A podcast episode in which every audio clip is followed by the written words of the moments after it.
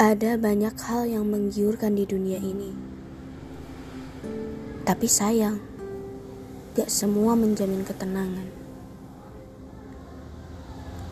Ada banyak cara untuk menjangkau ketenangan itu sendiri. Tapi sayang, gak semua bisa nerima sinyal kebaikan dengan hati yang lapang. Ikhlas, berserah, dan tetap berjalan. Itu cuma tiga hal, tapi cukup untuk bikin hati berdarah-darah.